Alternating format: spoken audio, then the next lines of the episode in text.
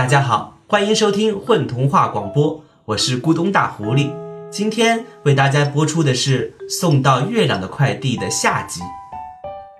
在上集里，我幸福快递公司的快递员从啄木鸟夫妇那里收到了一个特别的快递件，然后用歌谣打开了月亮门，通过了会变色的月亮路和惊险的月亮河，把快递送给了月亮上的小红鸟。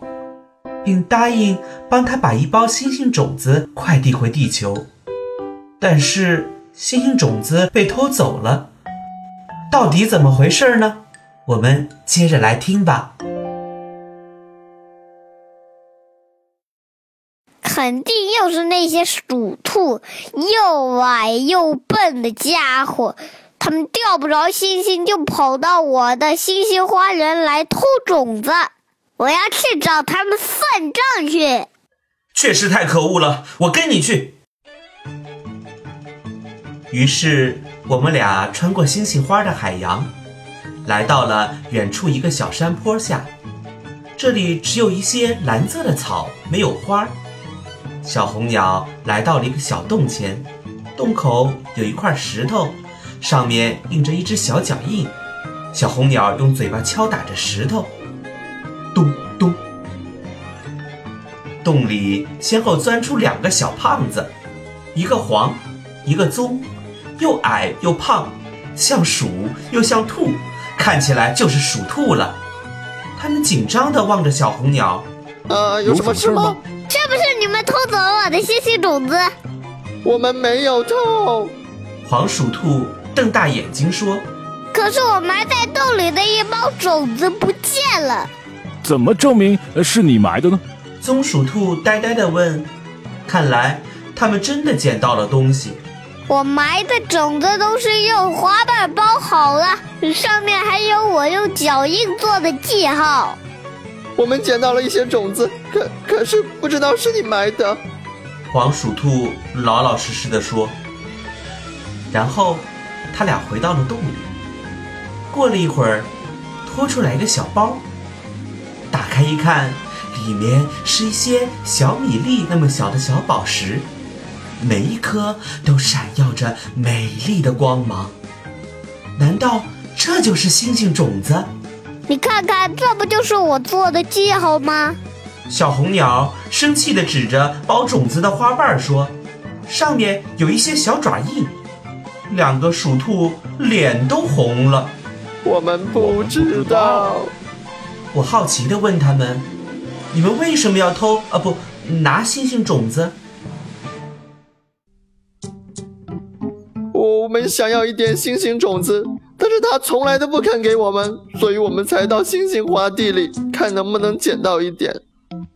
呃呃，因为奶奶呃最喜欢星星花，因为星星花能带来幸福。哦，是送给奶奶的呀。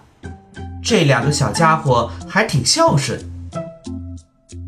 小红鸟责怪地看着他们：“你们怎么不早说？”突然，黄鼠兔抬起头来对我说：“你不是我们这里的，是地球来的吗？”我老老实实的点了点头。两只鼠兔激动地跳了起来，拉着我的裤腿说：“能跟我们一起去看呃看看奶奶吗？”我和小红鸟。跟着两只鼠兔，走过了好几个小山坡，一路上经过了好多圆圆的鸡蛋壳一样的房子。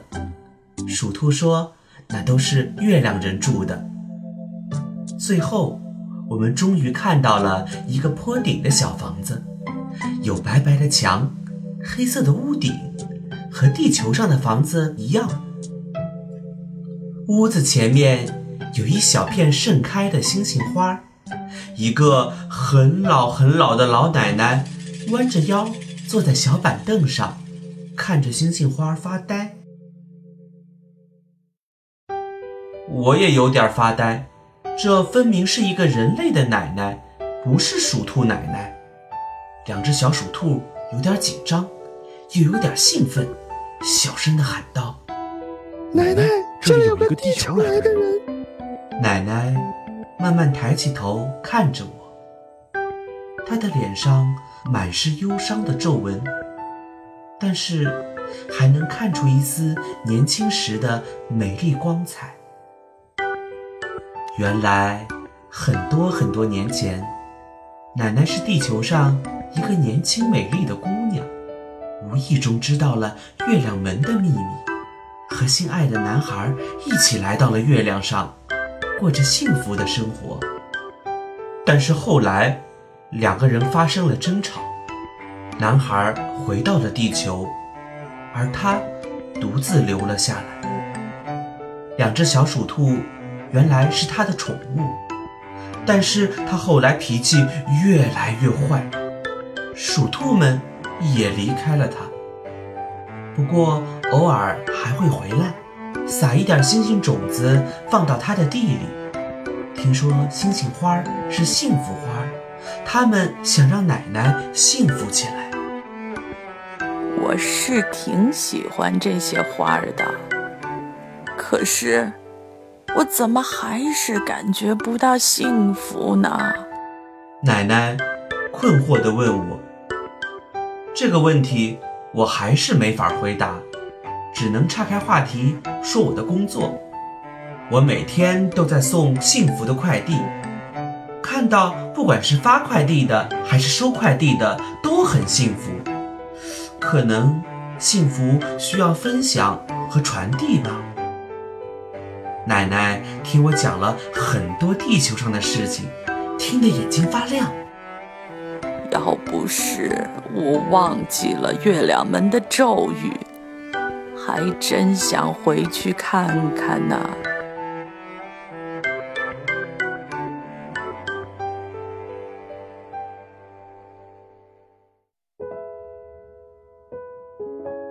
时候不早了，我该回去了。我想先和小红鸟的那棵树告别，它的妈妈还在地球上，捎个口信回去也好。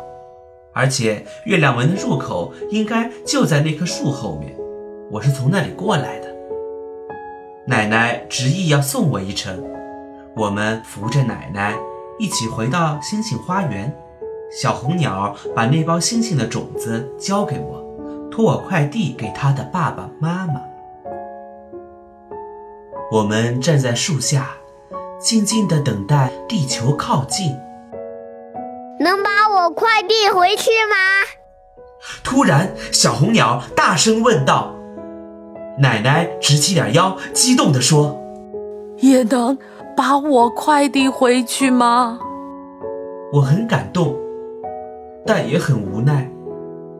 我可以打开月亮门，但月亮河那么宽，我要冲过去都不容易。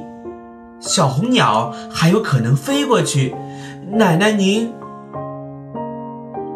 一片沉默。奶奶的腰又弯了下去，我不忍心的转过去了头。就在这时，地球的蓝色身影已经接近树顶了。我唱起了歌谣：门儿门儿，请你打开，请让我到你的心里来。一扇闪光的门打开了，前面就是深不见底的月亮河，对岸是黄色的月亮路。我心里叹了一口气，准备和大家说再见。就在这时，咔嚓！我们突然听到了一个巨大的响声，吓了一跳。只见一个高大的身影在我们身边倒了下去，是那棵树，小红鸟住的那棵树。它连根拔起，正好倒在了月亮河上，架成了一座桥梁。我的树死了！小红鸟哇的一声大哭了起来。别哭，快到我的肩膀上来！我脑子里突然闪出了一个想法，一边招呼小红鸟，一边飞快地背起了奶奶，趁着月亮门还没有关闭，快步地走上了树桥，通过了月亮河。小红鸟站在我的肩膀上，还在小声抽泣。我们来到了对岸，远处的月亮门正要慢慢关闭。来，我们使劲拖！我大声招呼，弯小腰用力把树向这边拉。小孙子，往这边推一把。还在对岸挥手的鼠兔们使劲把树根向这边推。我和奶奶不知哪儿来的这么大的力气，居然就把这棵树拖到了月亮路上。接下来的事情，想必你能猜到。我把小红鸟送回到了它的爸爸妈妈身边，他们都简直不敢相信还能见到自己的孩子。久别重逢的场面，看得周围的人鼻子都酸酸的。我相信爸爸妈妈再也不会要求他成为捉虫子高手了。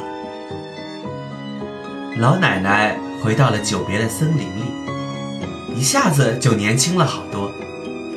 我请她住在了我的木屋里。后来听熊大哥说，有一天一个老人来到了木屋附近，就是那个曾经告诉我月亮门咒语的老人。奶奶。当时正在门口绣花，扔下了手中的针线，站起来看着他。他们一起默默对视着，然后就相互拥抱在一起，好久好久。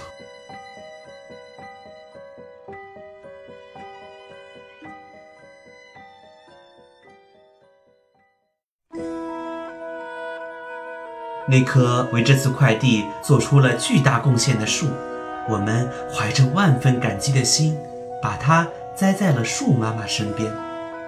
它的复活是一个奇迹，但是在树根下埋下一颗星星种子，这就不是奇迹了。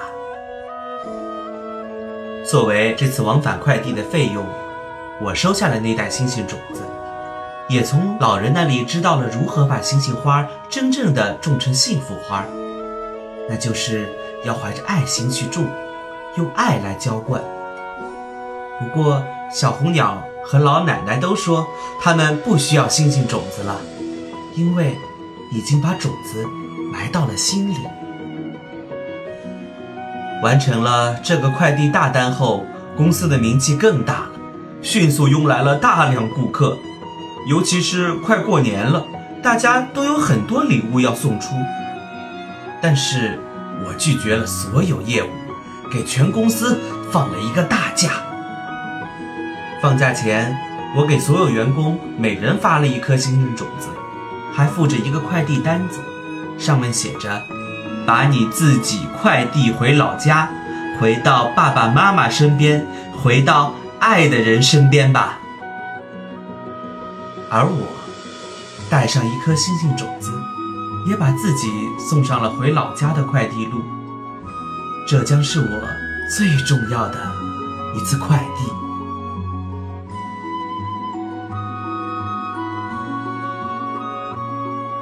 大家好，我是虫虫，在今天的故事里，我扮演的是小红鸟，希望大家喜欢，谢谢。大家好，我是艳荣。我在送往月亮的快递中饰演那个想回地球的老奶奶。